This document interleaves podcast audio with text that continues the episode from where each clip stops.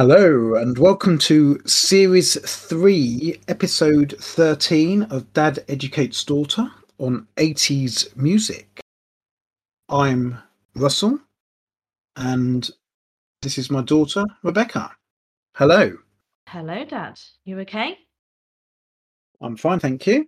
So, um, straight in, um, you had six groups. Seven. Sorry, seven groups, yes, yeah, seven groups. Mm-hmm. Brother Beyond, Aswad, London Boys, London Beat, Bomb the Bass, The Adventures, and Boy Meets Girl. Yes. So what were your first impressions of them? And how many number ones do you think you listened to? If any. I've gone, yeah. So at a push, I think there's one number one. I won't be surprised if there's none. I don't think it was a big week. I don't think it, there were massive songs coming out this week. But what I have enjoyed is this week's a bit of me. There's a lot more songs and the bands are a lot more up my street. Um, one thing that I want to point out that I've decided, so I hope I'm right when I say this, but one of the groups is reggae. And I've decided I really like the like early reggae. So like I like this reggae. This is late. No, these are late I mean, eighties. Like, no, but I mean like early reggae as in not the reggae that I've listened to in my oh, right. time.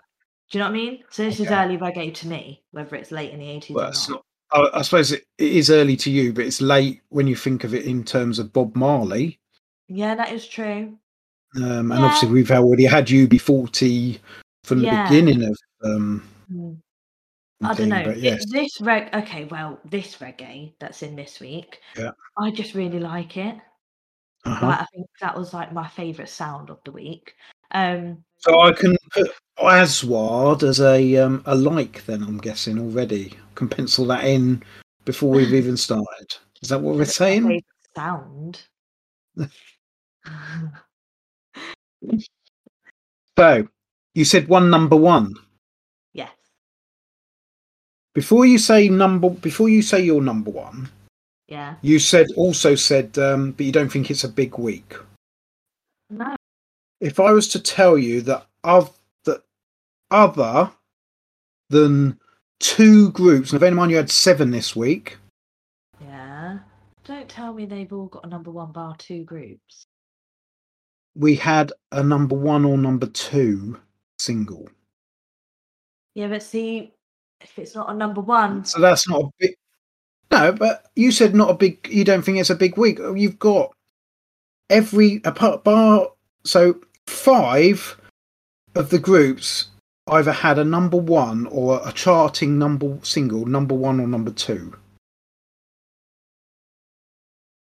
Okay, all right, but I just didn't think that the sounds of the week were like. Big. I thought these were okay. more just like in the middle. So which group. Which are you going for the number one? I'm going for a one-hit wonder, Boy Meets Girl. Okay. Well, I did say you'll know before we say... get there because they're last. Yeah. They're last. So but that also shows really... that none of the other songs that I listened to were really like up there. I didn't think that they were big chart poppers. I just thought they'd be like. Well, no. no. Yeah, well, you'll see them. You'll see as we go on. We will see, you know, top ten, top fives. Yep. Whether um, we've got many or not. Okay. All I know is I know so, they're at least top forty. Okay. Well, you're right. There is one number one. Oh, okay. So we'll wait and see until right at the end. Well, you'll know before then whether you're yeah. right or wrong. But because then I'll be intrigued. Number ones by the time we get to Boy Meets Girl, you know you've got it right because yeah. Boy Meets Girl only had one single, as you say, they yeah. one hit wonder. However, if we have had it before then, that would then make you wonder whether where Boy Meets Girl. That's what I was about to say. Oh. I'd be intrigued as where the song came. Yes. Mm. So, are you ready to Let's Talk Music? I am indeed. Okay. So, starting with Brother Beyond. Yeah. It was a nice open to the week. They're a fun group. It's a boy band, and I think they're very energetic. They're very young. I don't know whether they lasted that long because they didn't seem to age. Um, if you want to borrow they... their album, I have got it. Oh, have you? A greatest hits or an album? album? It, no, I think it was an album, and I think it was called Get Even, from what I can recall. Um, okay. I might have it written already down, actually, um, from the album bit, but I'm pretty sure it's called Get Even. Okay. Um, yeah, yeah, yeah. Got to um, number nine, actually. There you oh, go. Oh, all right. Well, yeah. I, yeah, so I didn't think they aged, and they kept the same energy throughout. Like, they, like, this whole same vibe, the same, like, them. I'm not saying their songs were all similar, but especially when you watch the videos, they're just having fun. It's, it's great to watch. So I'm, mm-hmm. like, intrigued where they went, because I didn't have many songs from them. Seven, which isn't that many. Um, I feel like they would have been a group that people looked at and maybe poster, heartthrob vibes, you know yeah. what I mean? They were, they were the later, I suppose, along with Bros, they were the boy yeah. band. Yeah. You know. Um, um, and I've gone with pop for genre. Okay. So Brother Beyond were Nathan Moore on vocals, David White on guitar, Carl Fish with a Y on keyboards, Egg White, which I think's brilliant. Egg Francis. Um, on he was Egg Francis, and he obviously went by Egg White. Um, on bass, and Steve Alexander on drums. They were formed in nineteen eighty-five, and they're from England, and they are pop music. Now I don't know where in England, so I think they were put together. So maybe they hence they weren't formed, but they weren't um, like school friends that have got. I think they were formed. They're not um, from the same area. Together, and yeah, so hence just yeah. England. Um, so the group's first four singles, I Should Have Lied, How Many Times, Chain Gang Smile, and an early version of Can You Keep a Secret, were written by the band members, okay, uh, brothers Egg and David White. Okay. They were in collaboration with Carl Fish, and these singles were released between nineteen eighty-six to nineteen eighty-eight, and they were minor chart successes. So hence mm. you haven't got them. They yeah. didn't really do much. Didn't didn't um didn't set the world on fire. Yeah, um, they didn't bring them straight up, did they? No. So in, in the U K chart um, in nineteen eighty-seven, How Many Times got to one hundred sixty-two. Chain Gang Smile got to number fifty-seven. And Can You Keep a Secret got to number fifty-six. Okay, so yeah, they're out. Not as bad. Um, on the back of this, they released Get Even, their debut album, and songwriters producers Stock Aitken and Waterman um, auctioned off their services for charity. Brother Beyond and their label E M I won the auction, and the first um, Stock Aitken and Waterman single to be released from this session was The Harder I Try, which became the band's first U K hit. Okay, so that makes sense. So they did have. So literally, they had this bit of luck. Yeah, yeah. Didn't hadn't done much. Suddenly, they got some, you know, the top producers as Stock Aitken mm. and Waterman were, and suddenly they get a hit. I mean, um, worst way to go, but yeah, but they had, they did stroke that bit of luck, didn't they? So, although they performed the song, it was it was um, Saw, Stock Aitken and Waterman, who wrote it. Um, the second song from this session that they'd won uh, with Saw was He Ain't No Competition, which, funny enough, also became a U K hit. And again, was written by Stock Aitken and Waterman. So it's all great that they're having these hits, but they're not actually... But they're not writing them, so they're, they're not going to get anything it. No. Um, and then what happened is these two singles were included on the re-release of the album Get Even, which helped the album become a top ten in the album chart. The only sad thing is knowing that you've mentioned that they can write songs. Yeah, but just so, not.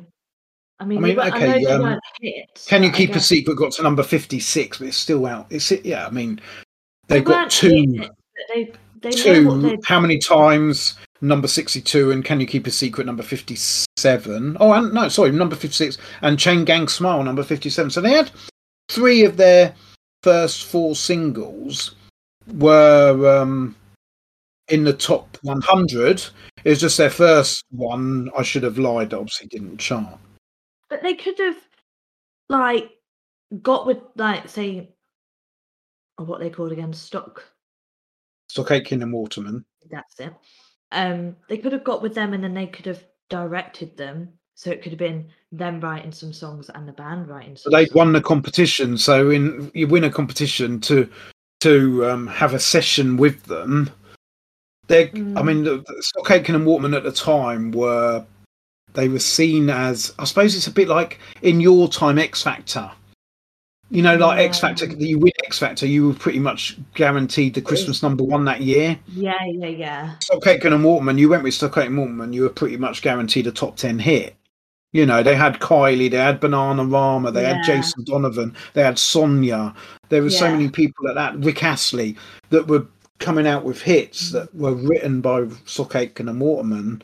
That's what they done. That's how they made their money. You know, yeah, they were writing tracks, and then they were getting these, you know, either ex-soap stars or good-looking people to be the, be the face of that sing of that single they've written. You know, and that yeah. was it.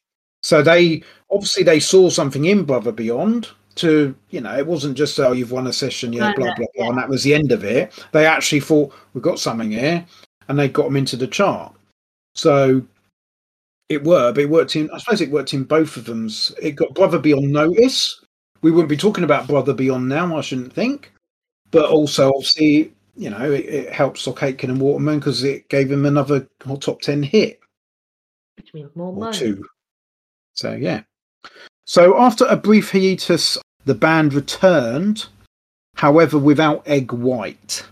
Okay. And a brand new single in late nineteen eighty-nine, Drive On, which peaked just inside the top forty in the Ooh. U K. They also released a second album, Trust, um, and their second single was a cover of the Three Degrees song, When Will I See You Again, which peaked just outside the top forty. The final release of the album was the title track, Trust, Trust, which peaked at number fifty-three in the U K. So in other words, they're back to where they were before they went with Stock Aitken and Waterman. Yeah, now they've not got so that. They're, they're, they're writing songs that are getting them top one hundreds, but it's not quite getting them in the top forty, if yeah. that makes, you know. Not getting the commercial success. No, no, no, which some bands are quite happy with. But I guess Brother Beyond, obviously, or their record label, more than anything, obviously would have wanted a bit more. Hence, they obviously entered them in that competition.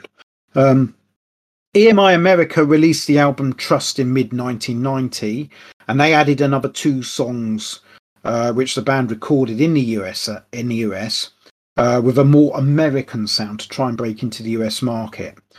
However, both these songs were released as singles in the U S, with lead single The Girl I Used to Know peaking at number twenty-seven in the Billboard Top one, Hot one hundred. Um, that Dave, Nathan Moore has since said how the band had to pay a hundred grand to the mafia to secure airplay for the single. That's, sh- that's not worth it, surely. Oh, they, um, yeah, they may have got a top... a number twenty-seven, which is quite good in America, but it cost them one hundred k to get on the to, and it was that airplay that would have gotten to there. I mean, um, they probably made more than one hundred, but whether they made it, I don't know, because they're obviously the, the record label would have taken a big slice. Um, the follow-up single, Just a Heartbeat Away, was only released as a promotional single in the U S, but was released commercially in Australia, yet failed to chart. The Girl I Used to Know was released in the U K and Europe as a non-album single in early nineteen ninety-one, where in the U K it peaked at number forty-eight. Oh, so they weren't like, see, I'm right, not big groups. They're middle. No, no, no, no, no. Well, this is just the first one, but I'm right. So, so that was early nineteen ninety-one. So obviously, um, the you know they've they've had mediocre mediocrity success. I mean, they've had one what one top forty was it? Um, with uh, Drive On. Um, and that was it. Even a cover of "When Will You See See When Will I See You Again" was outside the top forty. That was a cover. When Will I See? Yeah, you I said again? That from the Three Degrees. Yeah, yeah. So um, that was early nineteen ninety-one. Um, I would guess it doesn't. I haven't seen anything, but I'm guessing the record label dropped them because not long after the group disbanded later that same year with Nathan Moore joining boy band Worlds Apart, who had two top twenty singles. Okay. So he didn't move on to anything spectacular then? No, no. So Brother Beyond had three top twenty singles, one top ten album, which was nineteen eighty-eight's Get Even at number nine. But really, even that was only because they added the two songs that were written by Stock Aitken and Waterman onto the album. So, and that, yeah, yeah. So, regarding their singles, did they have a number one? Did they have a number no. two? We should maybe a number two. Out. I'm not so, going with a number one. Which which was your favourite track? The Harder I Try. Okay. So, nineteen eighty-eight, Can You Keep a Secret? Its original release, as I've said, was number fifty-six. Yep. However, after their success with Stock Aitken and Waterman, they re-released it in nineteen eighty-nine. So the first release was in nineteen eighty-eight, number fifty-six. Okay. The re-release was in nineteen eighty-nine, and that got to number twenty-two. So it just shows you the difference what between when you're when you're known and when you're not. So that's the difference between being commercial and not being commercial. Being commercial, you can literally say, sell X you amount of more just on your name. Yeah. So, Can You Keep a Secret? You said that that one was written by the brothers. Yeah, that was theirs. Yeah. When they did re-release it, it was still the original. Oh yeah, they've written. They would have written it. It would have just been a better production. Yeah. yeah. Right. Although they wouldn't have done it with. It wouldn't have been with Stock Aitken and Waterman, because they only got the. Com- they won a competition to do two tracks, which is the oh, Hard Rock Try and Ain't No Competition. Yeah. So yeah. So yeah. Uh, nineteen eighty-eight, The Harder I Try. Number two.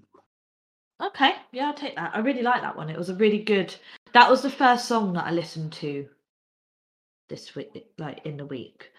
Uh-huh. Um, and it was just a good start. I was like, okay, yeah, I'm feeling this. This is great. Um, just upbeat sing along. So it's right on yeah. my street, obviously. What did you think of Can You Keep a Secret? Um, it's repetitive. It's not as lyrical as like the other songs. Like it's not got as much body to it, like with the verses. Sure, but that might be the difference in their songwriting and obviously Stock Aitken and Waterman. To... Yeah. Uh, nineteen eighty-nine, He Ain't No Competition, number six. Okay, this had all their energy into it. It was very fast paced, kept with the upbeat. So I had good hopes for this group with keeping all of that. It was there. Uh-huh. nineteen eighty-nine, Be My Twin, number fourteen. Okay, this one's very catchy. Like, it's got a very catchy chorus. It's a nice head bopper. I enjoyed that one. The first three are really up there. Well, uh-huh. my first three, because I listened to those three, and then it was Can You Keep a Secret? I do wonder, actually. I didn't look. I'm wondering if definitely um, Be My Twin was theirs. Oh. Because it's weird that obviously, yes, it it would have been straight after they've had this success. So it could well be that they were just sailing on that wave. Yeah. Um, but um, the fact that it was also straight after, it could also have been the fact that it was written by Stock Aitken and Waterman. So um, I'm just going to double check. No, it was Fish and White. So that was them. It was them. Carl Fish and David White. Well, I've, I enjoyed that one as much as I did the Hard I Try and He Ain't No Competition, which we know is... Yeah, yeah. Um, Stock Aitken and Waterman. Aitken and Waterman. Yeah. Okay.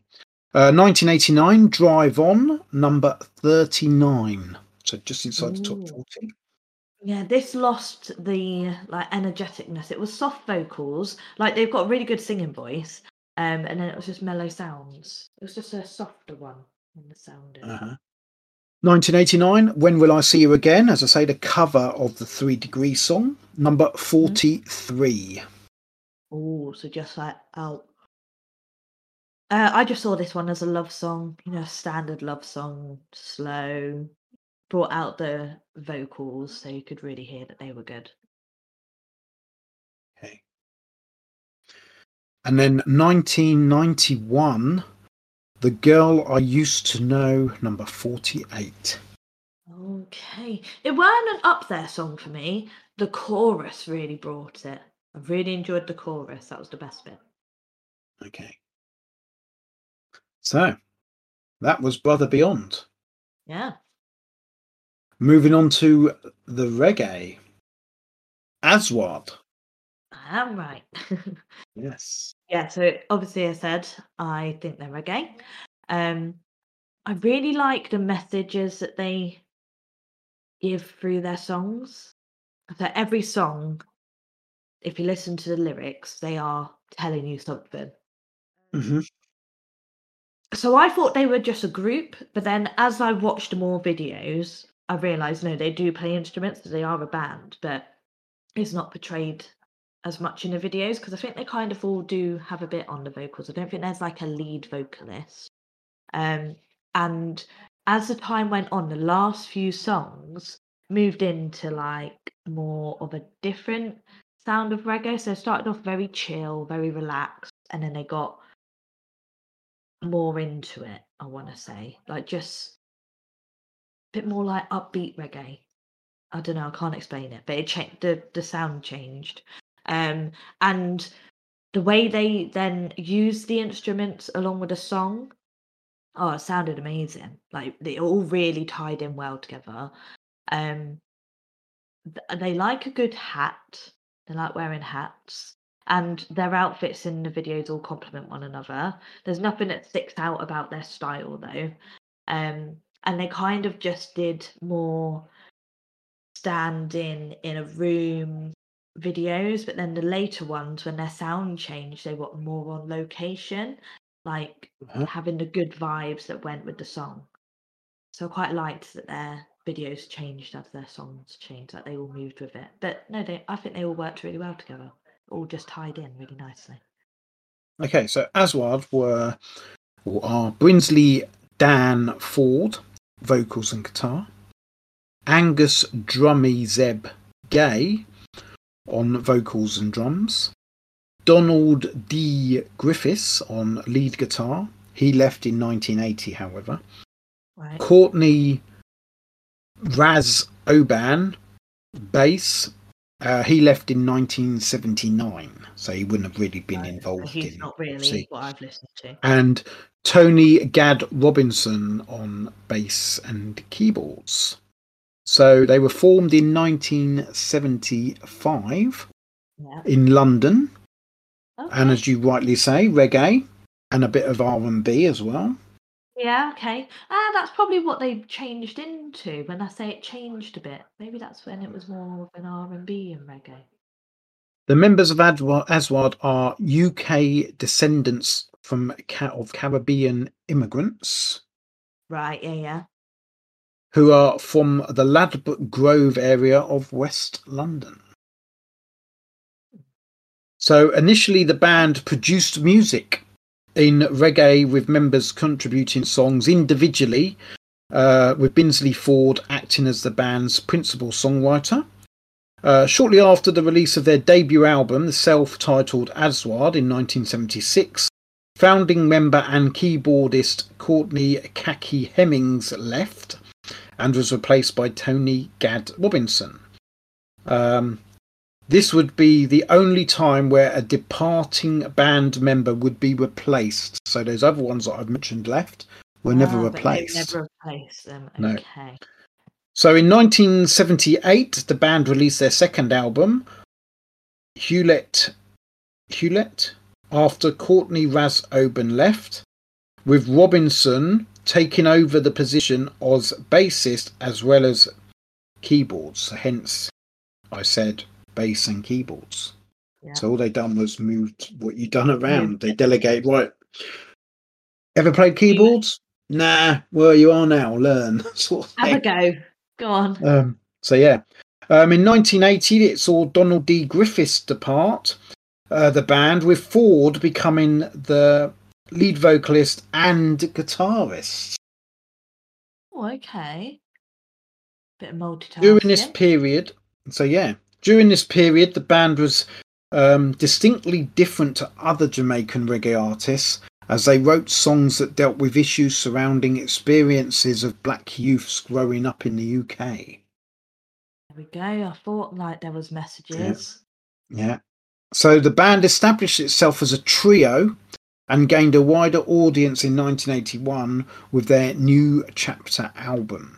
However, it wasn't until nineteen eighty-eight that they really broke through commercially with their cover of Don't Turn Around, a song written by Albert Hammond and Diane Warren, and was originally recorded by Tina Turner as the B-side for her nineteen eighty-six top forty single, Typical Male. Right. I've re- So when I listened to Don't Turn Around, I was yeah. like... I recognise, like, the chorus. So I just typed in Don't Turn Around on YouTube just to see. And I didn't really... I saw Di- uh, T- Tina Turner's and I listened to it and I didn't really recognise it. But then I realised what it actually does remind me of. And I feel like maybe this group has taken... like, adapted it a bit. So it's a nineties song that it reminds me of. So I thought, oh, they've covered it. But then I realised it's not the same. It's called Don't Walk Away. Not, but it has the lyrics, uh, Don't Turn Around in it. And it's by Jade. I'll have to get you to listen to it one day. But uh, it reminded me of it. But I I thought I recognised the lyrics. Um, and I only listened to Tina Turner, though, because she was the only one that I recognised when I just uh, typed it into YouTube. But maybe I'll recognise it from... Who was the first one? Eight? Was it eight? It was, it was written... It was written by Albert Hammond and Diane Warren. So Diane Warren is right. the songwriter. You know, if you yeah. look at Mariah Carey and all that, the chances are Diane Warren's written a song for oh, them. And yeah, there's yeah. this this rumour at the moment of this new big supergroup consisting yeah, of Dolly yeah. Parton, Gloria yeah, Estefan, uh, Debbie Harry... Um, yeah. I can't remember who else. Belinda Carlisle, and the yeah. song that they're going to do is written by Diane Warren. She is the ah, songwriter. Okay, so she She's like appeared. She writ, she wrote some songs as well, for, I think, or she was involved um, with X Factor when Simon ah. Cowell had um, loads of like songwriters now listening. She's one of the main ones that they that. speak to, and that. So yeah, so no, the original song was written by her, but it was recorded by Tina Turner. But Tina right. Turner only had it as a B side, on the B side of a top forty single, Typical Male. So it's not even, I couldn't even tell you what Typical Male sounds like. It's not one of her main big one. songs that you know her for. So right. it was, and it's a B side of that. So um, it really is, when you hear it, it's more than likely going to be Aswad, because they made right. it theirs. Even though it's right. a cover, it's a cover of a B-side. So yeah, and they made it theirs by changing the yeah, sound. Yeah, they didn't just re-sing it. So then in nineteen ninety-six, Forde departed for spiritual reasons, leaving Gay as the only founding member left. And once again, the remaining members, Gay and Robinson, decided to not seek a replacement but continued as a duo oh. until the death of Gay in September twenty twenty-two, aged sixty-two. Right. Um, so their final studio album was released in two thousand nine, called City Lock, and released they released two singles from the album in the same year, What Is Love and Do That Thing. Okay. So Aswad is obviously, if all the other founding members left and then the one remaining unfortunately died, that obviously then was the end of Aswad. Um, so they had two top ten singles, one top ten album, which was nineteen eighty-eight's Distant Thunder, number ten. So, what? Regarding their singles, so nineteen eighty-eight, Don't Turn Around, yep. Number one. Okay. Okay. It is a good one. I will have to get you to listen to the nineties song that it reminded me of, because it doesn't really link, but I just, it made me think of it. But yeah. Anyway, what I like about Don't Turn Around, it just goes straight into the song and they just start, and it's just, it was a good start in song for me to listen to with this group. I was like, uh-huh. yeah, get down with this. And yeah, like, and to be honest, because I thought I recognised the song, and like I say, I went on. Well, what, yeah, the typed... best way to know if it is based on this song is look at who the writers are. And if Hemmings and Warren are listed as the writers, then the chances are it's because they've had they've they've they're listed because they've taken some of the original song of Don't Turn Don't Turn Around. Okay. If that is the case, so that's always the best way to look, and that's usually yeah. where. Um, When there's disputes, it's around the writing credits, yeah. co-writers, and you'll often see people added on. I think the big one was Radiohead had to add on someone for their um, no, Greek it's not. Song. It's not linked in any way. No, there you go. It made me think of it, so there's something yeah. about it, but yeah, it's not linked in any way. Um, But also it shows, I know you said that Tina Turner's is the B-side anyway, but I went yeah. and listened to it because of this one. Um, and I do prefer Aswad's Don't Turn Around. Yeah. So, obviously, yeah. They had it as a their main single, and it got to number one. Tina Turner, Mister Trick, had it as yep. a B-side on another yeah. single and done nothing. So, yeah. Wow. Uh, nineteen eighty-eight, Give a Little Love, number eleven. Okay. This had chill vibes with it. I feel like it's very motivational with their lyrics. I really, really like how they use their lyrics to portray a message. Uh-huh. Favourite thing about these. nineteen eighty-nine, Beauty's Only Skin Deep, number thirty-one. Hey, that was my favourite. I really liked it. Their vocals are amazing in it. The lyrics are amazing. The music's amazing. Like, it all just links in and just gives this beautiful, like, piece of music. It's, oh, I really enjoyed it. Like, everything about it. There weren't mm-hmm. one fault about that song. So that was my favourite, so. Ah, okay. nineteen eighty-nine still, On and On, number twenty-five. Let Down. This is more of an in the background song. It's quite quiet. It's just, I want to ex- I want to describe it as more of like an album filler. Uh-huh. Okay. Uh, nineteen ninety we're going into now. Next to You, number twenty-four. Okay, this one's all about the vocals that is stripped back a bit more, and it just shows off that they are talented with their voices. Uh, nineteen ninety-three, How Long, which featured Jazz. That was number thirty-one. I loved this collaboration. The only downside of this song is there weren't much body to it. Like, it, there weren't much going on. Like, the music weren't fully in there and the lyrics weren't fully there. Like, they could have done a lot more of it, but I really like how their voices sounded together. It was a good, good collab. Uh, nineteen ninety-four, Shine, number five. Oh, this is where they change. So Shine, Warriors and You're No Good, they're the three where they've changed their sound. They're more upbeat. And, like, I got a bit of holiday vibes from them. Uh, Gets You Moving with Shine. Really enjoyed that one. nineteen ninety-four, Warriors. number thirty-three. Okay, so this is how much I enjoyed their songs. This is my second favourite. I put it as a favourite as well, because this one is lyrically my favourite. Like, the message they portray, like, they stand up there for, like, all black people, and they're like, yeah, this is what we're doing. It's a great song, and it all just goes together, and I like how they've still got the upbeatness to it, but they've really put a message in there. Really enjoyed that one. Okay, and then finally, nineteen ninety-five, You're No Good, number thirty-five.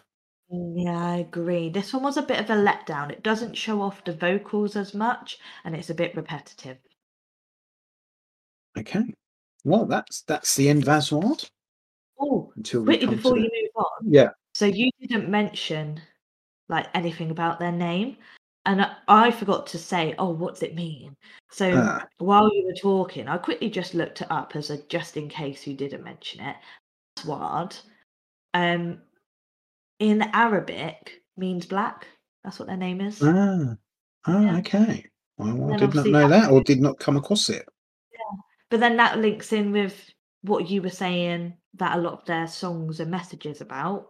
Yeah. Um, they literally, from the title of their group, from the name of their group, it is. It's all about. Okay. Them yes. as a group. So yeah. All right. Moving on then to London Boys. Yeah. Bit different. Totally different. Yeah, very different to Aswad. I went with electro pop, pop, just pop, but I feel like there's a bit of programmed sounds in there. Um, like when I was listening, like even the vocals sound a bit programmed, like they've had something done to them, you know, like a bit robotic. They don't sound as if they're English. So, but I don't know where they're from. But when they've like done a bit of more talking and singing, it's not English. Or sometimes there's a twang on their words. So I'm intrigued at where they're from. If if they're English, then mm-hmm. I don't know accents very well. Um, and in their videos, they match their outfits every time. Um, there's not much in the videos. There's just lots of dancing and moving. They're just they're just there. Um, and they're a duo, and I think they're a group, not band. Okay. London Boys were Edom Ephraim and Dennis Fuller. They were formed in nineteen eighty-six in Hamburg, Germany. And there you go. See, not English. Although it's really weird because the London Boys rode you off, and they have a song called London Nights. But there was yeah. just something that I heard. I was like, mm, you've got a twang. All right, Germany. So they were uh, dance, high Ooh. energy, Eurobeat, dance pop, Euro disco. That's a lot, isn't it? Yeah. I should have said so something about dance. So dance pop, yeah. Eurobeat, Euro disco, you know, mm. high energy, which we've had before. It is, yeah. So yeah. Yeah. You know, and you're right, they, they weren't a um, they weren't musicians; they were dancers. Yeah, which explains the videos. Yeah.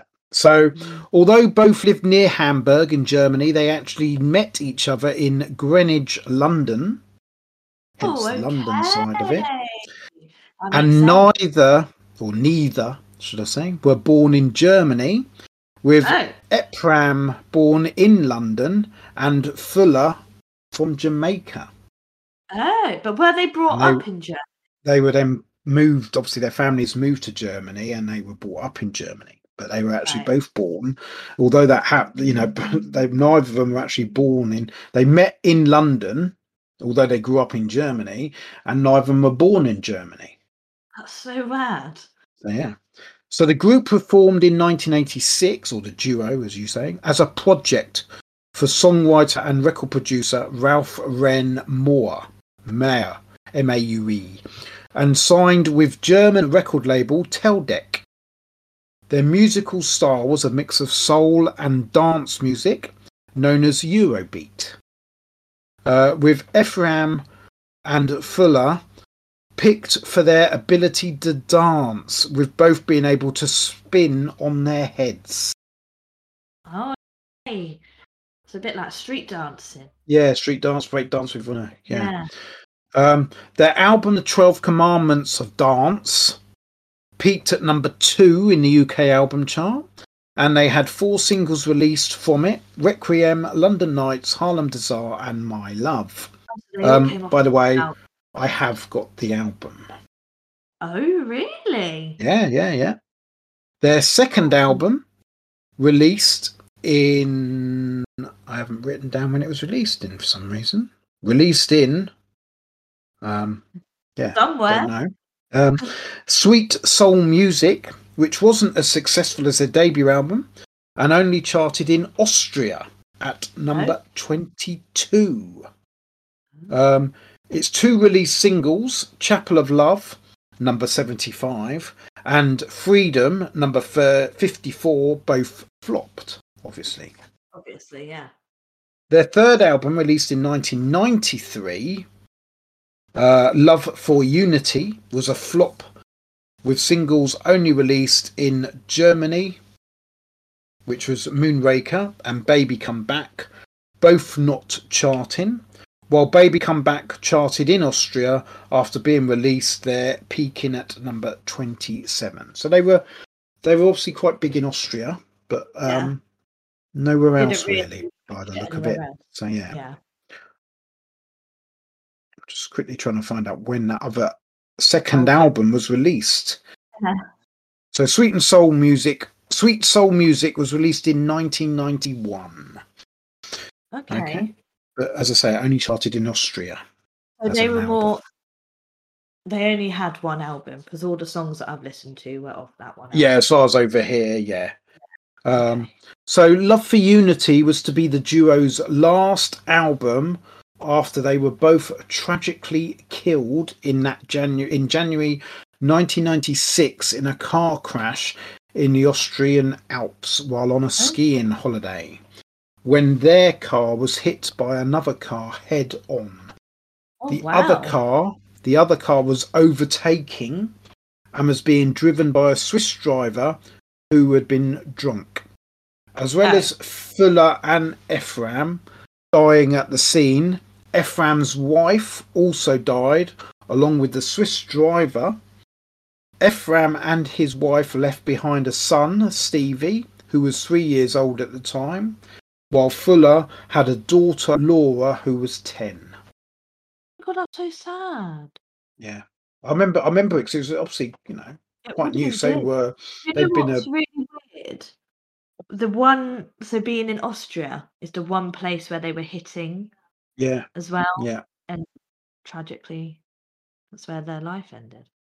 Yes. Oh, our little boy got orphaned. That makes me really sad. Yeah. Mm.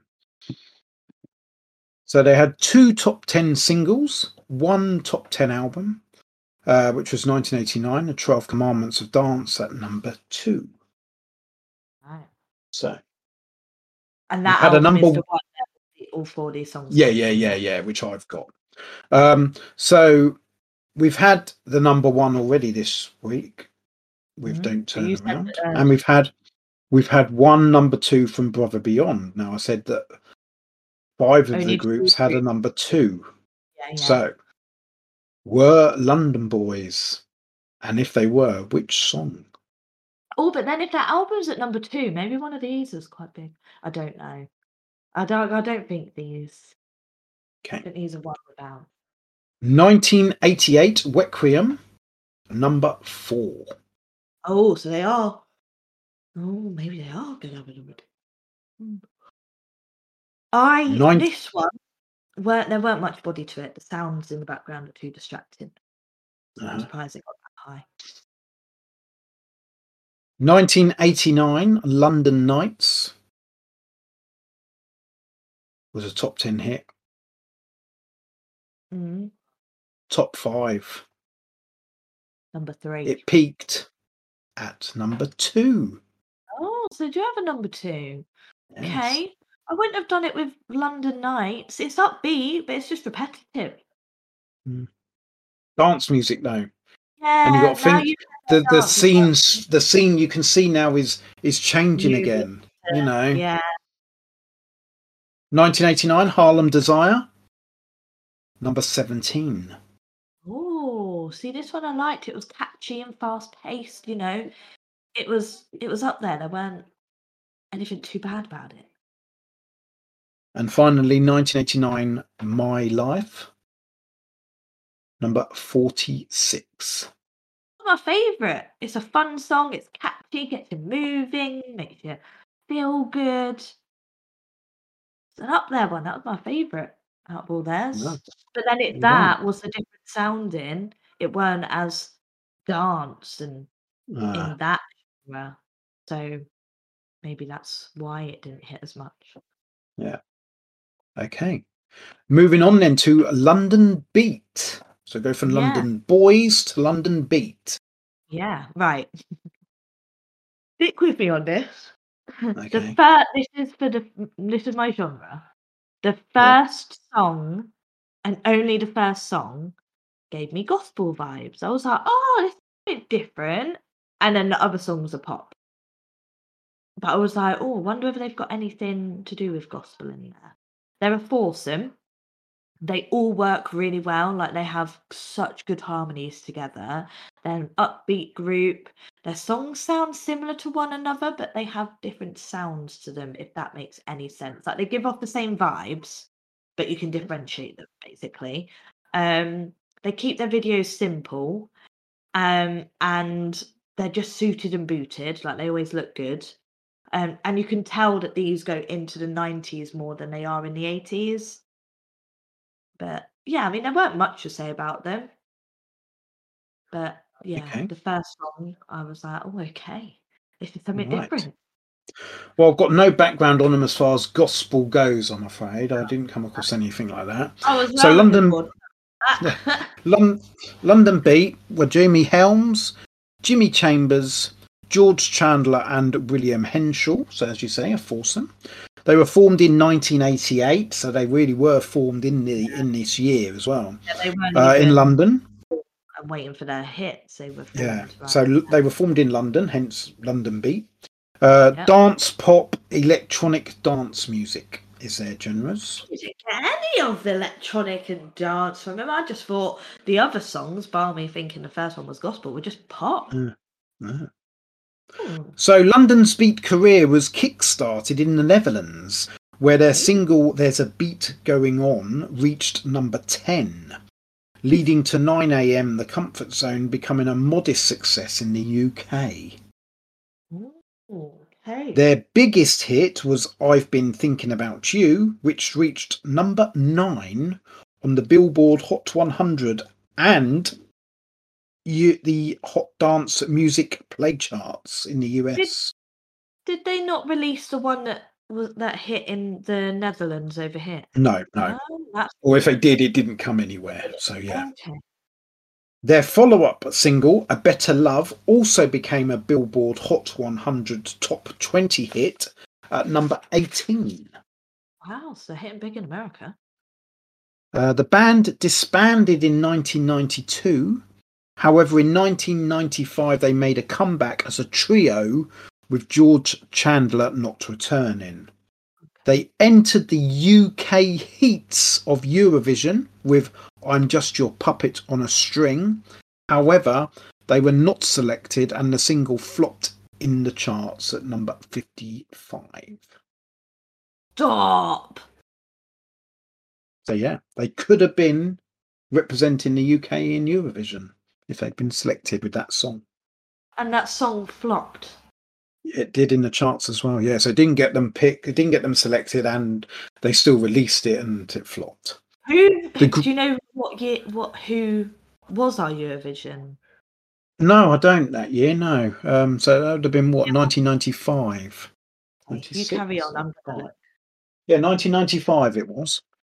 Uh the group is still going, although only Jimmy Helms remains from the original lineup after Chambers and Henshaw left in nineteen ninety-five, following the Eurovision selection disappointment. So after that, they both left and said, look, this is obviously the, the single flopped. they walked away. Um, but Helms carried on.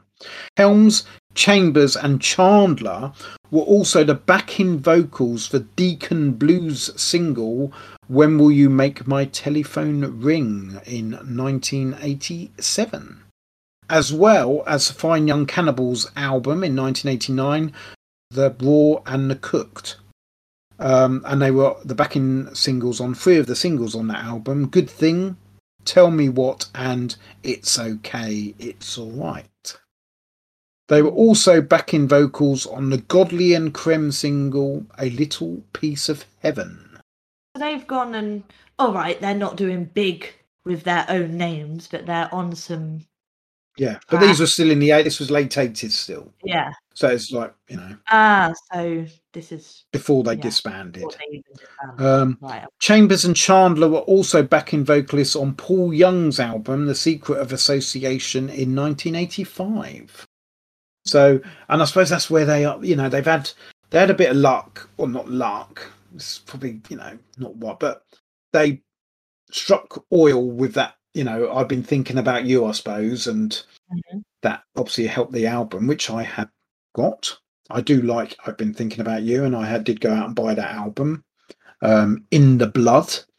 Um, but they, other than that, they, they're not really, they're not really um, known for anything, so I suppose... They went back to what obviously they're better at. They're good singers, but maybe, you know, for other back it, backing singers for other people mm. rather than yeah, at the front doing their own.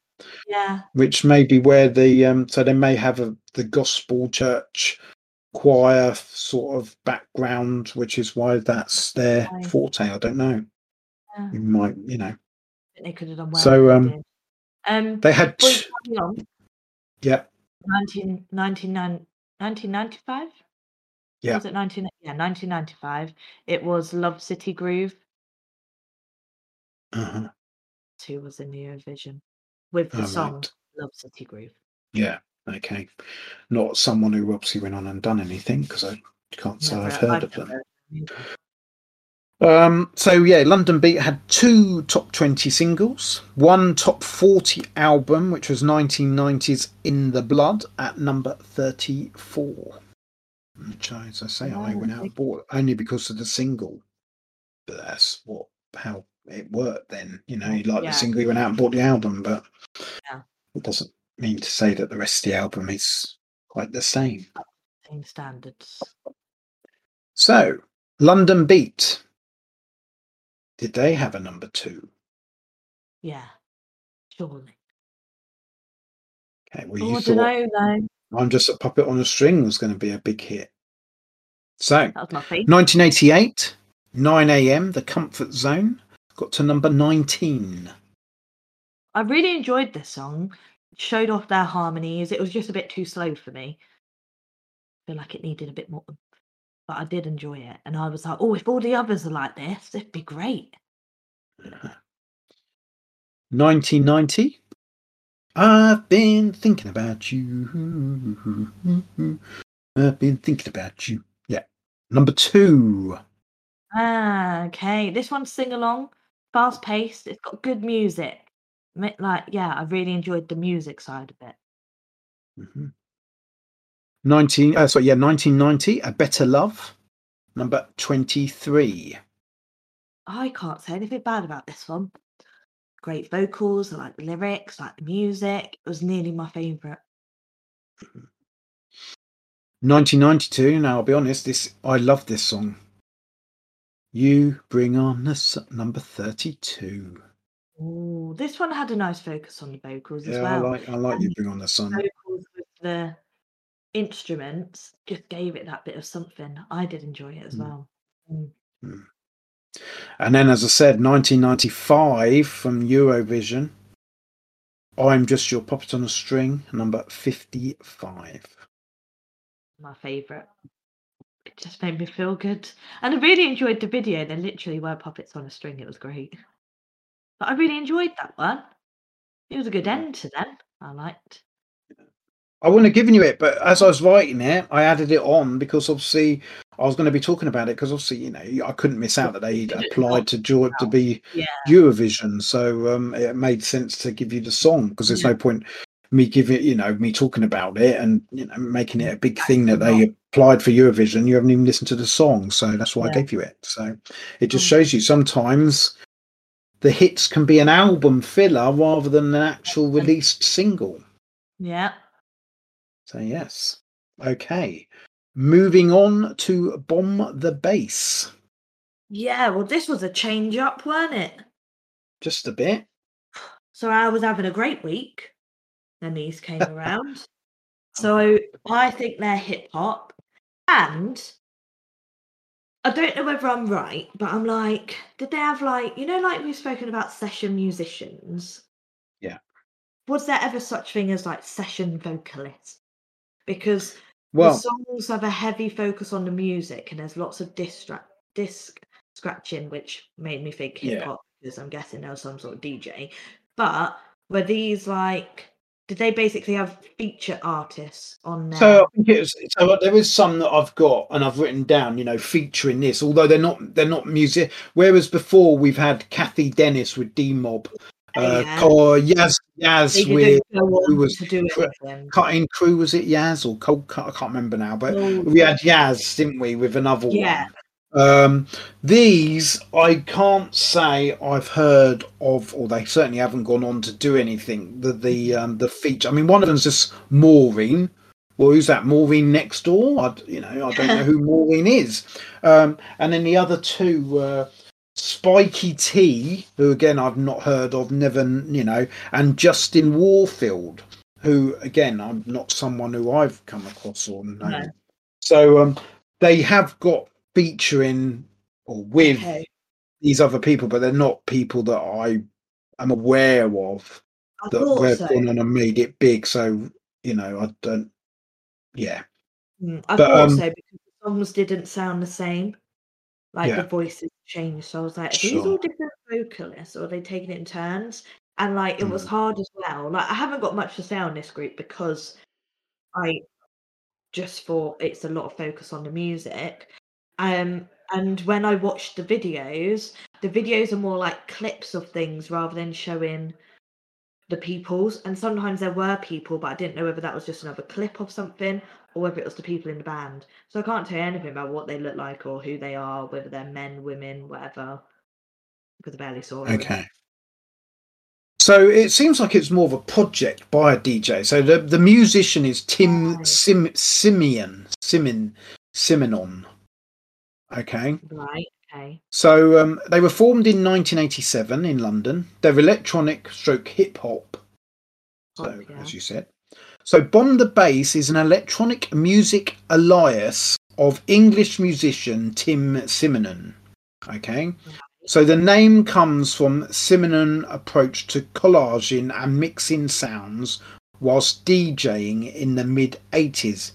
So he explained that examples were either scratched in live or sampled and looped on the top of the rhythm section. So the concept was one of bombing the bass. Um, line with different ideas, so a collage of a collage of sounds, and hence the name Bombing the Bass. Bomb the Bass. Right. Okay. okay. So Bomb the Bass were originally started out as a Rhythm King All Stars project by producers Tim Simenon and Pascal Gabriel. Simenon was a housemate of record label founder James Horrocks. However, the back catalogue of Rhythm King Records was small, so the duo used a number of other records and samples from other companies, with the record evolving into Beat Dis, which was the first single. With me still? So yeah. in other words, these two, so, so, so Pascal Gabriel David. and Tim Simenon, they took songs wow. and um, just cut them up and mixed them and done yeah, whatever yeah.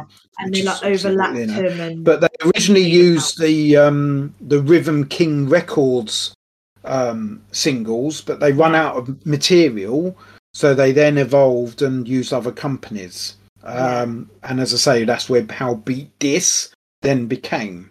So it's loads yeah. of different samples sounds. mashed together, yeah. and you know, done.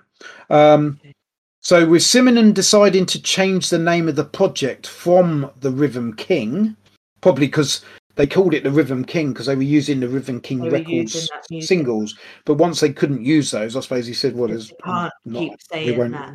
Yeah, and um, as I say, he changed it to Bomb the Bass, with Simenon and Gabriel using the names D J Kid thirty-three and Emilio Pasquez or Pas- Pasquez to give the impression that the record was an American import. Oh. While the bass line and drum tracks of Beat Dis were written by Simenon, the rest of the track was compiled by from, from samples, as I said. So Simenon, who had taken a part-time sound course at the School of Audio Engineering in Holloway, was able to build Beat Dis himself, assisted in the process by producer Pascal Gabriel, who went on to experience his own success as co-producer of, can you remember? We have mentioned him before. Ooh. S Express with Nathan Moore, Ian Ian Moore. Can't think of his name now. Um, Moore, Mark Moore, Mark Moore. So um, Pascal Gabriel started off with Bomb the Bass, which was mainly Tim Simenon's, and he then went off and helped S Express with Mark, which was mainly Mark Moore. So he's sort of the so he's kind of like a man support. in the background. Yeah. yeah. What I find mad um, is that he went to a sound school thing and like learned it. Yeah. Like, yeah. You know, it's not like he's been doing this for years and just decided, let's see what I can do with it. It's yeah. meh. All right, let's have a go. And that makes it even more bit shocking, to be honest. It's just um, so, yeah, so Pascal Pascal um, worked with S Express and a wide variety of other artists. So computer game developers, the Bitmap Brothers, cooperated with Tim Simenon to include the nineteen eighty-eight Bomb the Bass hip-hop track Mega Blast as the theme music for the computer game Xenon two, which was then called Xenon two Mega Blast. So obviously he was making money through doing, you know, through doing that. In February ninety-one, due to unofficial censorship broadcast regulations, due to the outbreak of the Gulf War, which prompted U K broadcasters, including B B C Radio one, to blacklist a variety of songs and acts deemed controversial due to their content or titles. Um, oh. The band name Bomb the Bass. Oh, so that made them be a blacklist. Into this category, as did um, that of Massive Attack. Uh, ah. This meant that the first single of the new album, Unknown Territory, um, I Love, uh, sorry, Love So True, was released under Simenon's own name, uh, meaning it charted low in the U K at number eighty-four. Well, it, would, it just shows you the difference. It's sometimes that a track can do better, can can be the same track, but if you put it under two different names, it does better under the the more well, commercially no. known. Yeah. In the mid nineteen nineties, Simenon signed Bomb the Bass to Island Records, dance and hip hop label Fourth and B-Way Records. The new partnership saw the nineteen ninety-five album Clear reach the U K album chart at number twenty-two, with the single Bug Powder Dust featuring Justin Warfield also charting in the U K. This brought Simenon to the attention, especially after Gavin Friday's album Shag Tobacco, which was produced by Simenon, which spawned the track Angel, which was used on the hugely successful soundtrack of the Romeo and Juliet movie. Mm. Simenon was then hired by Depeche Mode for their album with singer Ultra. So Dave um, Garn said that there were loads of names being thrown at us, but in the end, oh, sorry, with the singer, the single, single Ultra. Oh, right. Sorry. Okay. Uh, so Dave Garnes saying there were loads of names being thrown at us, but in the end we picked Simenon because Martin Gore and I really liked Gavin Friday's album that he had produced as Shag Tobacco. Um, it's an absolute brilliant album and we really love the sounds he produced. However, Simenon has confessed, I just felt fucked by the end of the recording, and I carried on working in January and February of nineteen ninety-seven, which was the worst thing I could have done. I started to feel really ill, so I took a break and had a few months off as I was just mentally exhausted. Yeah, yeah. I'd been non-stop for ten years, yeah, and I was just burnt out. It all just caught up and took its toll and just left me feeling very, very uninspired. I'm not surprised, though, because he's been literally making so much music. Yeah. But when you think that was probably the pinnacle of his career, was getting to work with Depeche Mode, yeah, who were big. Yeah. And he was just too, he, he just felt he was just, didn't give it his best. He couldn't. Um, because he was just so mentally exhausted. I'm not, um, I don't believe him, no. You would be. Bomb the Bass was still touring in twenty eleven and twenty twelve. Oh. So even though he took the break, he still came back. Yeah, yeah, yeah, yeah. Ah. Um, so, yeah. Um, they had four top ten singles, two top twenty albums, nineteen eighty-eight's Into the Dragon at number eighteen and nineteen ninety-one's Unknown Territory at number nineteen. So.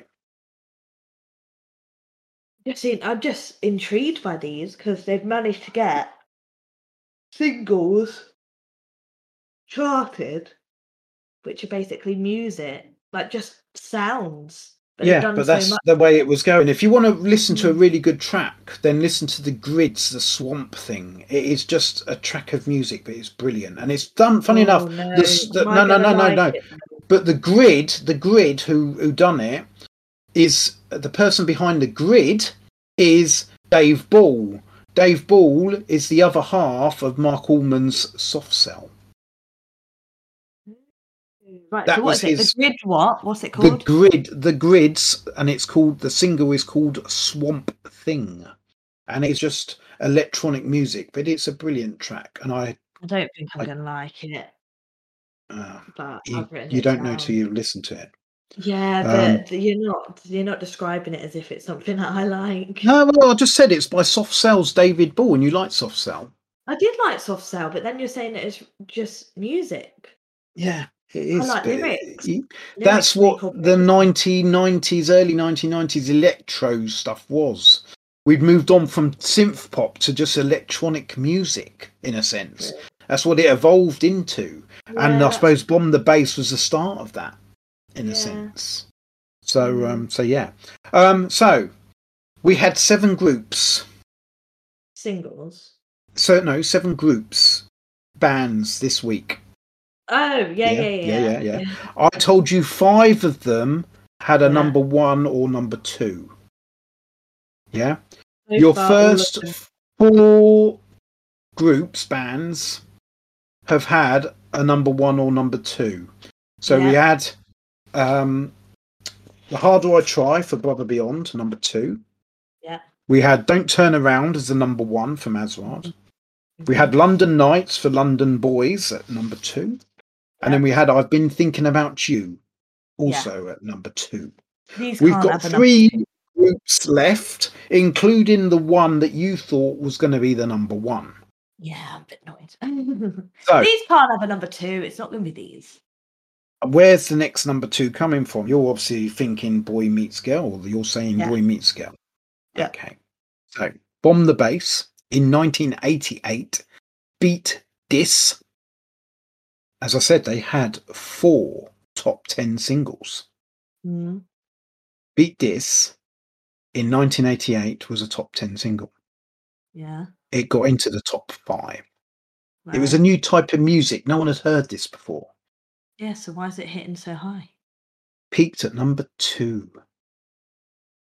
You don't seem No. You don't. You don't. It's don't just programmed sound. sounds to me. It's just. It's.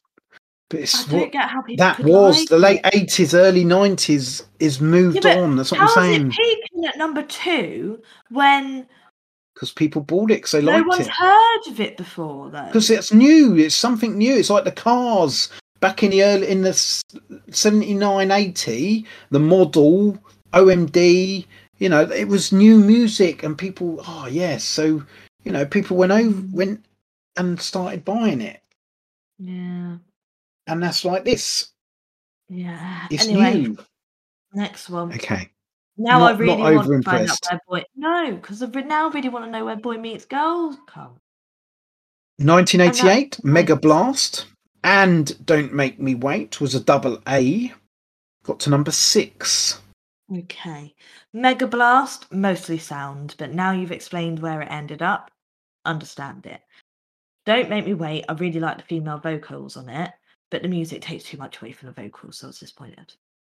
Okay. I don't know who the female vocalist was on that, I didn't say, but nineteen eighty-eight Say a Little Prayer featured Maureen. That got right. to number ten. Okay. So this has been covered, or this was a cover, because Say a Little Prayer is a song. Say a little prayer for you. Never, so, yeah. Never, da, da, da, da. You know what I mean? Yeah? Yeah, yeah, yeah. The whatever version, not this version, is better than this version. This one just adds too much sound to it, whereas it's better as more of a stripped back acoustic type. Which is yeah, what we got to remember, these are mixes, samples anyway. So Aretha Franklin. Yeah, I was going to say, I'm pretty sure it is um, Aretha Franklin. Um, yeah, it is. So it's written it is. by Burt Bacharach and Hal David for Dionne Warwick, the aunt, I think, isn't she, of um, Whitney Houston? Who, Aretha Franklin? Dionne Warwick. I don't know. Yeah. I'm pretty sure she was to do with Whitney Houston. I might be wrong. Um, nineteen ninety-one, Winter in July, number seven. By the way, Say a Little Prayer for Say a Little Prayer was my favourite. Um, uh-huh. Winter in July. Vocals are lovely, but the music, again, is too loud over them. But now I know that they were about the music and bringing in that sound. It's like, well, yeah. The music's going to be the main focus. Um, it sounds like a lovely song, but the actual background music just doesn't match with the vibe you get from the song, if that makes sense. Yeah. nineteen ninety-four, Bug Powder Dust with Justin Warfield, number twenty-four. It's very hip hop. Like, it's too much for me. Uh huh.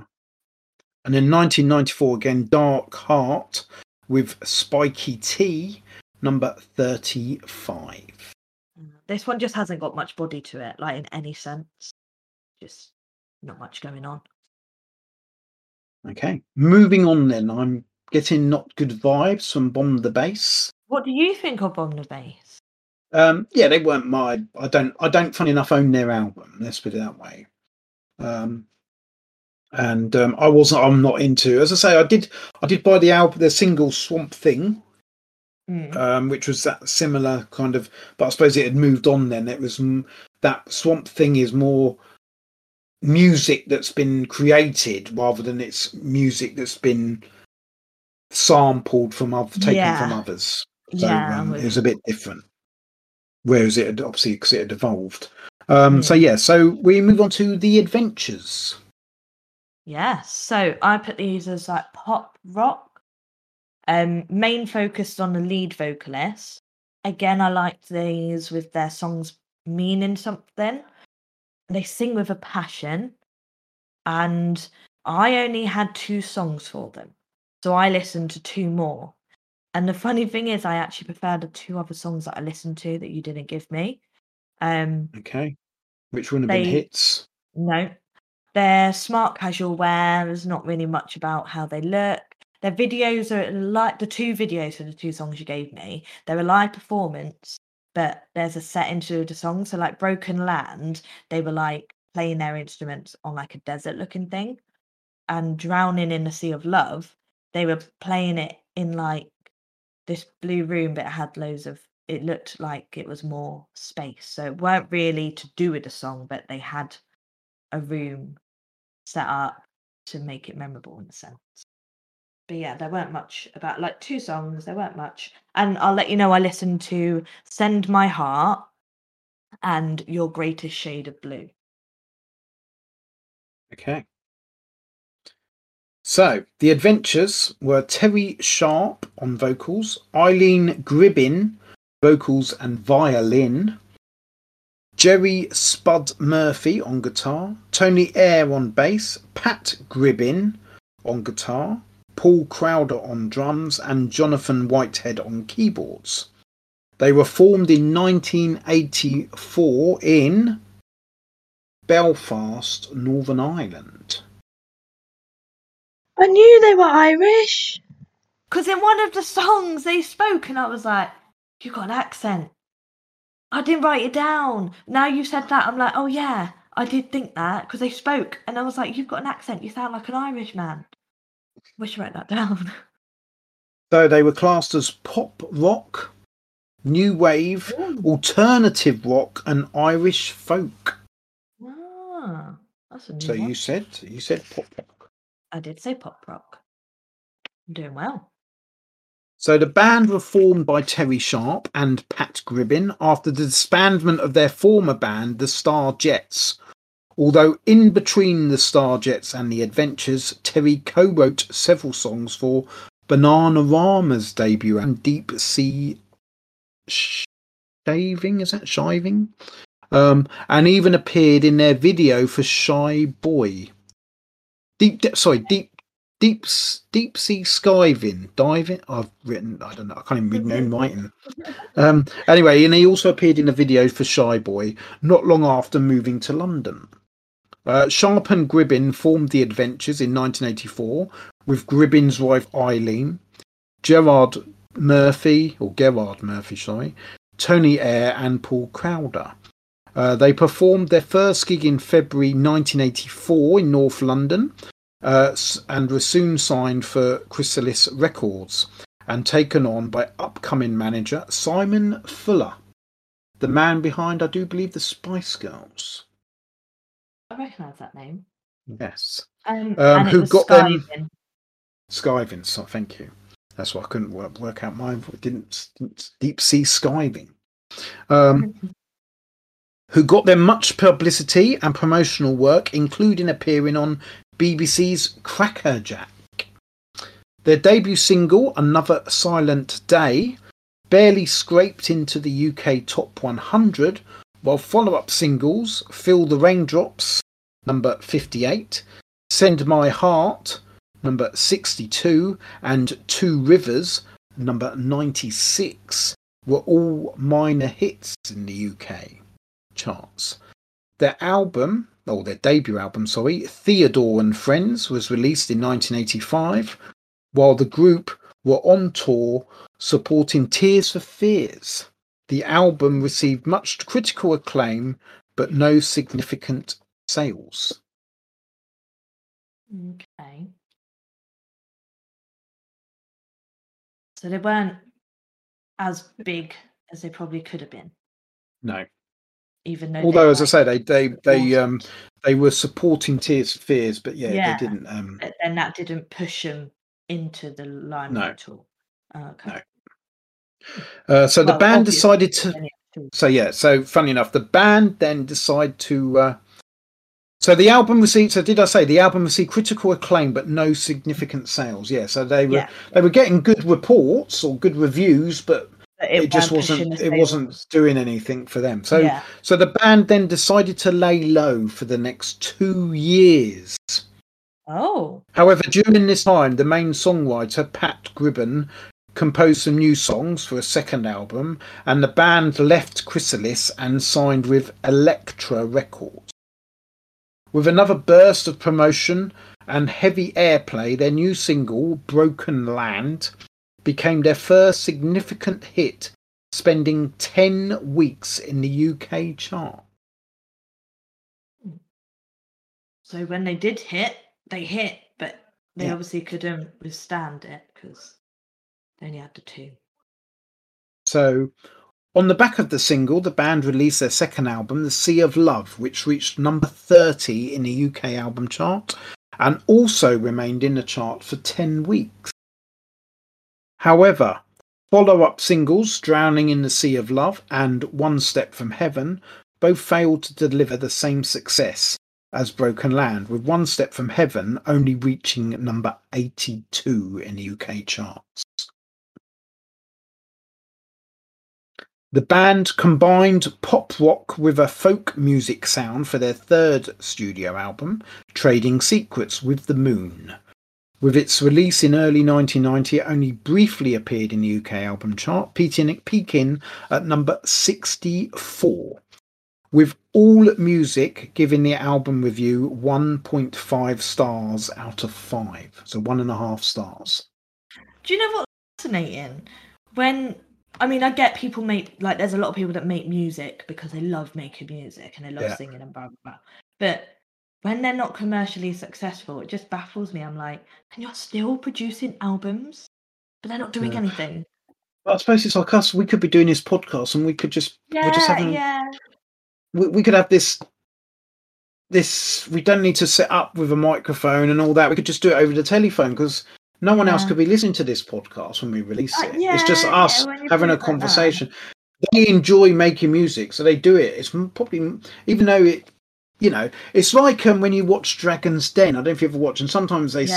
say, look, it's a hobby. Just don't try and make money from it. Um, Get another job and just have this yeah. as a sideline. That is probably... If someone got hold, if the Adventures went into Dragon's Den, they'd probably say, "Look, like, it's a, it's not the kind of music I want. I'm interested in. Mm. Your single sales have shown that people aren't interested in it. Yeah, you know, if you want to make music and do it as a hobby, but not as a living, you're not going to make yeah. money from it. That's probably what this is like. That's and true. But also, it's about luck. As we, you know, a couple of episodes, you know, however many episodes now, we talked talked about furniture." And how they had these unlucky breaks where, what was it, two record labels went bankrupt and after signing them and they couldn't get out of the contract. And then they were taken over by another record label who didn't like them. So they, you know, they didn't.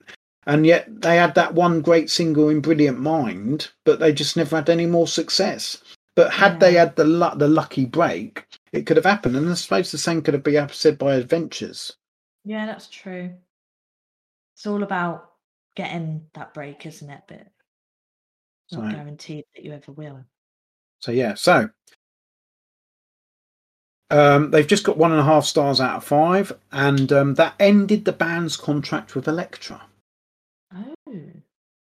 So but, the Adventures returned in nineteen ninety-two with the single "Raining All Over the World," with the single promoted by Polydor Records. The band's new record producers after they had signed a deal. The single only reached number sixty-eight and was to be the band's last chart appearance. Their fourth album, Lions, Tigers and Bears, was released in nineteen ninety-three and failed to even chart.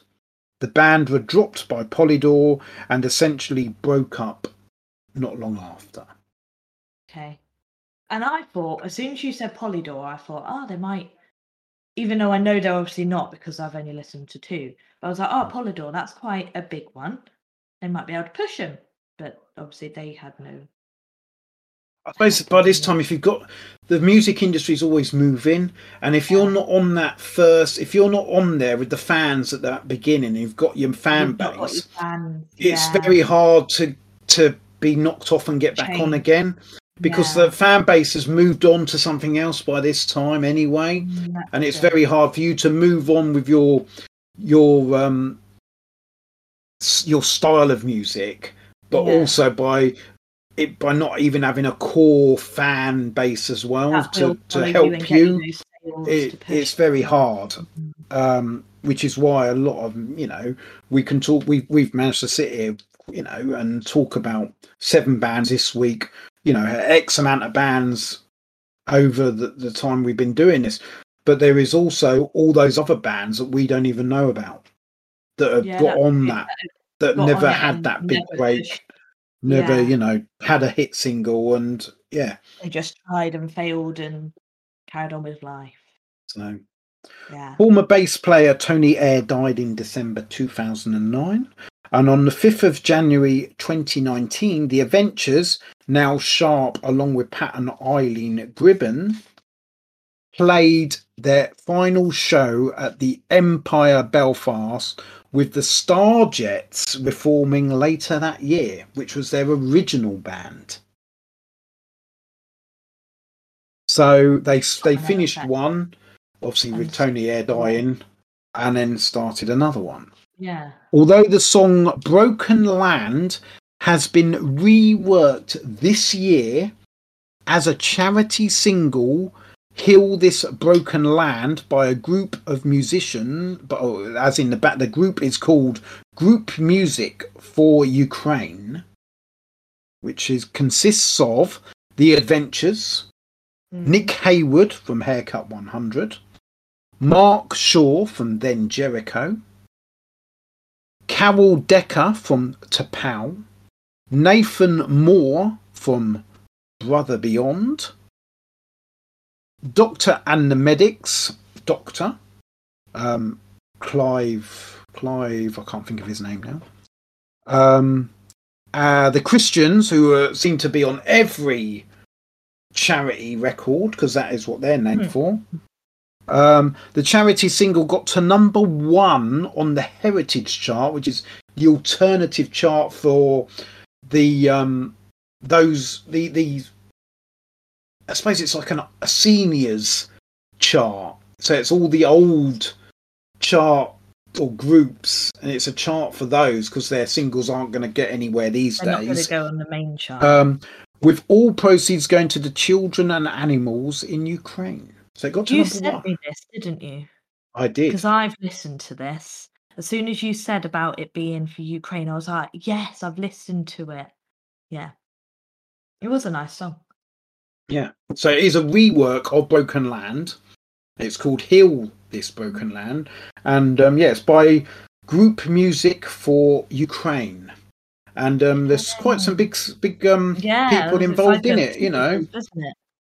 Yeah, so, you know, Nick Hayward, um, as I say, the Doctor from Doctor and the Medics, mm-hmm. um, Mark Shaw from Then Jericho, Carol Decker from Tapau, Nathan Moore from a group we've discussed today, Brother Beyond. So um, yeah, big, big, um, big names behind it. And the as names, I say, yeah. if you get the Christians involved, it's always going to be a good charity record anyway. They're backing it; it's worth it. Yeah. So, um, so yeah, no, um, that is um, The Adventures. They had one top twenty single, one top thirty album, which was nineteen eighty-eight's A Sea of Love at number thirty. But other than that, they, they yeah, didn't do not much. Um, and just so you know, the Doctor and the Medics, the, the lead singer known as the Doctor, his yeah. name is Clive Jackson. Ah, okay. So, The Adventures, two songs. As you said, yeah. you listened to some more. I don't know if it was any of those I listened that I... I mentioned, but um, nope. as you saw, none of them were, were big hits. So if you did, you'll probably just listen to some album fillers. Yeah. I think um, so. so nineteen eighty-eight, Broken Land got to number twenty. Okay. Vocals are crying, and quiet. It's a loving song. It's not a bad one. And then also in nineteen eighty-eight, Drowning in the Sea of Love just missed out on a top forty at number forty-four. That was my favourite out of the two. Um, it was heartfelt, and it w- it just flowed really well, the whole song. Okay. Nice. So, moving on to our last group, Boy Meets Girl. Yes. One um, single, one yeah. hit wonders. Yeah, one hit wonder. I think they're a pop group. Um, I get why the song was a big hit, but I'm intrigued to find out why they didn't then have any more. Um, they're the most eighties looking this week. Like when I watched the videos, they just looked like they belonged in the eighties. Um, and this is a weird question, but only because I went and listened to other songs, but I could only find one other song. And this weren't me going on Spotify, so I've not looked at their discography. This was just me when I was writing my notes. I was watching the videos at the same time, so I just typed them in on YouTube. And the only other one that came up was Oh Girl. Good vocals on there. And when I did fight, put their name in, Haircut one hundred kept coming up. So did they have anything to do with Haircut one hundred, or is it just because there was only two songs on YouTube? I think it's probably because there's only two, because, yeah, probably similar sounds, because I'm not aware of them with Haircut one hundred. I've not come across Haircut. So it's probably similar similar tunes. Um, they um, have linked them, I suppose, together. Yeah. Okay. That was my only question. And so, yeah, okay. I want to know why they didn't make it any further than... I mean, wow. I literally haven't been on Spotify to see if they did have any other discography, but they're the only two I could well, listen, listen, listen to this. Go on. Boy Meets Girl, Shannon Rubicam, vocals, and George Morell on keyboards, were formed in nineteen eighty-two in Seattle, Washington, and they are a pop rock. Okay, duo. I just went with straight up pop. So, Merrill and Rubicon are husband and wife songwriters, usually oh. for other artists. Oh. So that's why they actually write songs rather than sing them. More they are more famous for their songs written for Whitney Houston, How Will I Know, and I oh, Wanna yeah. Dance with Somebody Who Loves Me. They wrote them. Yes. Oh, they're bangers. They're great songs. There you go. That's where they make their money. Um, they also performed backing vocals on Denise Williams' number one hit, Let's Hear It for the Boy. I might know it. No. Let's hear it for the boy. No, no, that's not how it goes. Um, I can, I can, I can, I can hear it, but I certainly can't sing it. Um, The first album, as a recording duo act, was self-titled, and its lead song, Oh Girl, was released on a single by A and M Records. The song reached number thirty-nine on the Billboard Hot one hundred single charts. Okay. In May nineteen eighty-five, why the album peaked at number seventy-six on the Hot two hundred Billboard album chart. Three years later, the duo released their follow-up album, Real Life, which featured the single Waiting for a Star to Fall, which, after years of writing songs for other artists, earned the duo mainstream success in their own right. In the U S, Waiting for a Star to Fall peaked at number five on the Billboard Hot one hundred chart and at number one on the Adult Contemporary chart. The song was also a top forty hit in both the U K and Australia and was featured in the nineteen ninety movie Three Men and a Little Lady. The song was inspired by an actual falling star the duo had seen at one of Whitney Houston's concerts, and the song was actually submitted to Whitney Houston but cons- for consideration for her next album, but her producer at the time rejected it. Oh. Yes. It was also, and I didn't write it down, but it was also given to someone else who actually did record it, but didn't um, decided not to um, take it any further, which um, for some unknown reason I thought I'd written down, but I haven't. So I'll just quickly find out who who it was. I'm pretty sure it was someone like Belinda Carlisle or something. I'm pretty sure. Um, so another big name. Yeah, yeah, yeah, yeah. Because that's they were songwriters in their own right. Mm. Um, but um, as I say, um, do, do, do, do, no, I can't see it. I did read it somewhere, but um, no, maybe no, maybe I'm thinking of something else. But yeah, but it was submitted to Whitney Houston. As I say, she turned it down, or her oh. um, her producer at the time, Clive Davis, rejected it. So um, so yeah, Uh, Boy Meets Girl's third album, New Dream, was due for release in nineteen ninety-one. However, mm. it was shelved as record label R C A were having a reorganisation. So the album never got released until two thousand five. Oh. However, by this time, the couple had divorced, although they still continue their musical collaboration. Okay, so they still write songs that yes. they stopped actually recording. Yeah, Boy Meets Girl ceased to exist because Boy divorced Girl. Oh, okay. That makes sense. That's what yes. happened. Right. Um, they had one top ten single.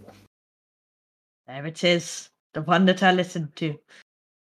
And it was in nineteen eighty-eight, Waiting for a Star to Fall, number nine. Hey, I knew this song from the opening notes. Yeah. Like, it start, like it came on and I just started singing it. I was like, one of it. So I, then I was like, has it been covered or is it just one that I know? Obviously, you've said it literally is just one that I know because they even offered it out to other people. It didn't happen. I forgot it existed. Absolutely love it. It's a great song. Yeah. Well, it's from the film. I know it from the film more than... What film? Three Men and a Little Lady. Oh, oh yeah, you did say. Yeah, I've never heard of that. So, yeah. Yeah. Well, it was a follow-up. That was a sequel to Three Men and a Little Baby. So you had Three Men and a Little Baby and then Three Men and a Little Lady. So yeah. Mm. Um, so never heard of them. Okay. Well, that that finishes this week. Yep. So all I need to know from you is, out of seven, I must have a great chance. And let's be honest, I've got one in the bag, no matter what. In um, Aswad, I do predict. Um. How many were inspired? Did Dad in influence. not inspire, influence, or didn't influence? So, wow, let's let's find out. Brother Beyond, you did influence me. I enjoyed them. They were a great open to my week. Mm-hmm. Aswad, as you have predicted, you did influence me. I just, but I I quite like reggae music anyway, but I just really enjoyed them. Like U B forty was a letdown for me with reggae music, but these were not a letdown. These were great. Um, London Boys, you didn't influence me. They weren't up my street. Like they're just, I don't know. Bit of dance music you'd have liked. Yeah, no, it's not. I, I think we decided that when we went into a bit of a hip hop stage, and I was like, mm, it's not for me. So early nineties music, not for me. But um, also they're hip hop. Well, they're not hip hop. They're they dance. Are. Yeah, but they still got a bit of a hip hop in there. They, I just don't. Okay, dance. I don't like that either. Okay. It, I did it. I yeah. Um, London Beat. You did influence me with. I did enjoy those. Bomb the Bass.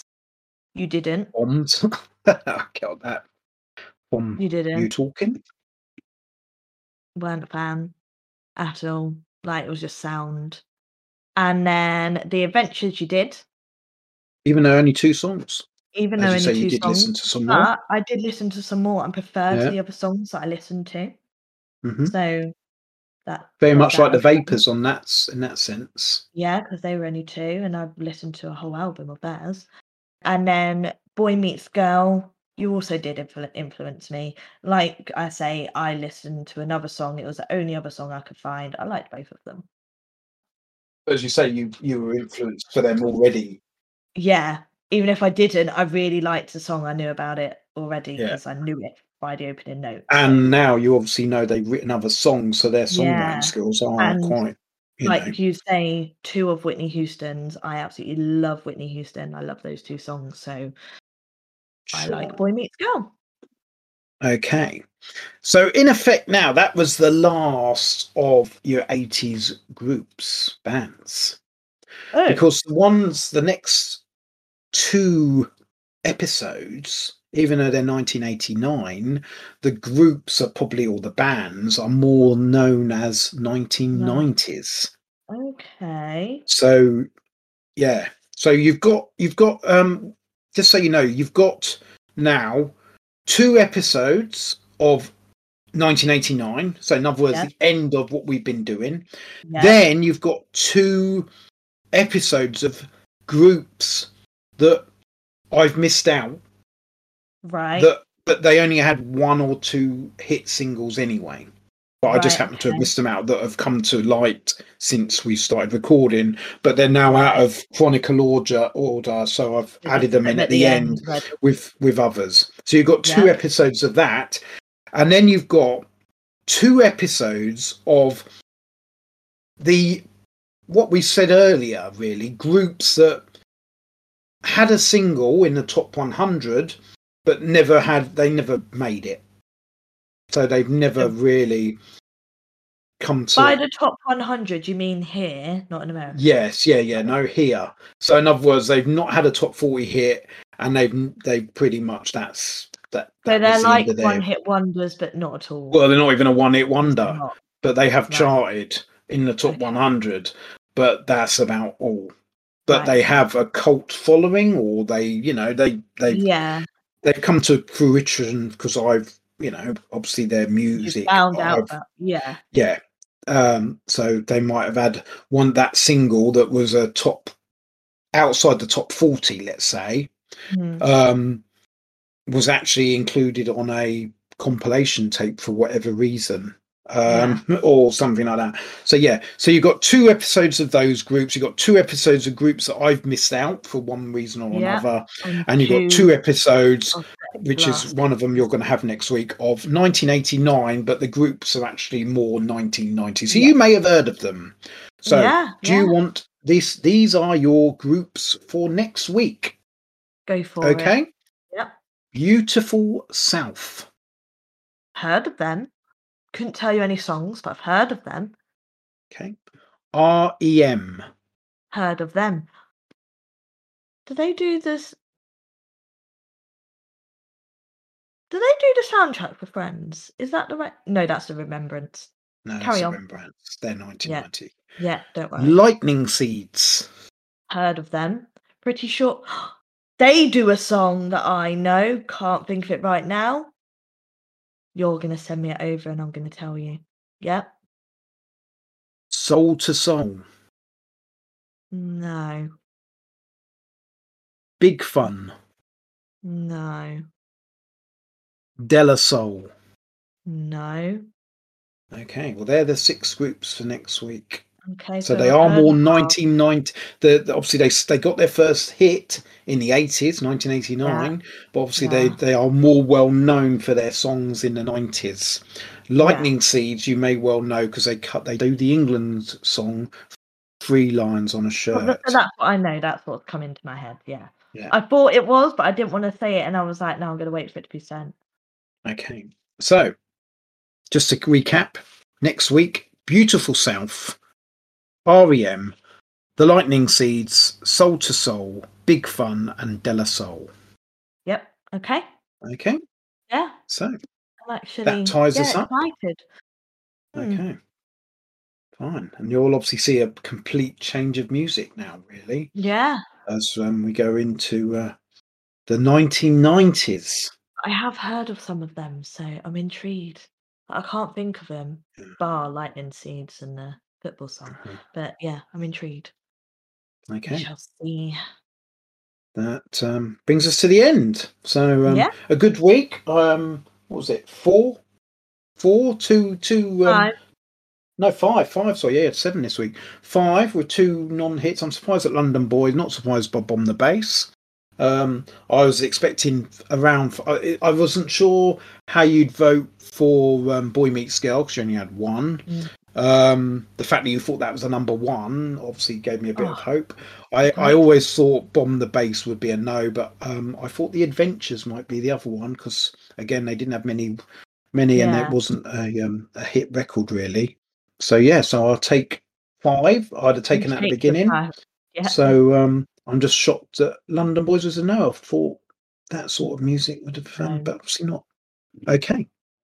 I shall um, say goodbye and yeah. um, see you next week and see yeah. how you did with um, the literally now into the last decade of the eighties. Yeah.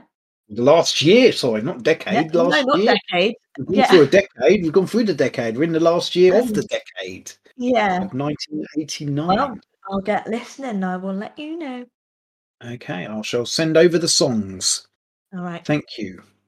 All right, see you. Bye. Bye.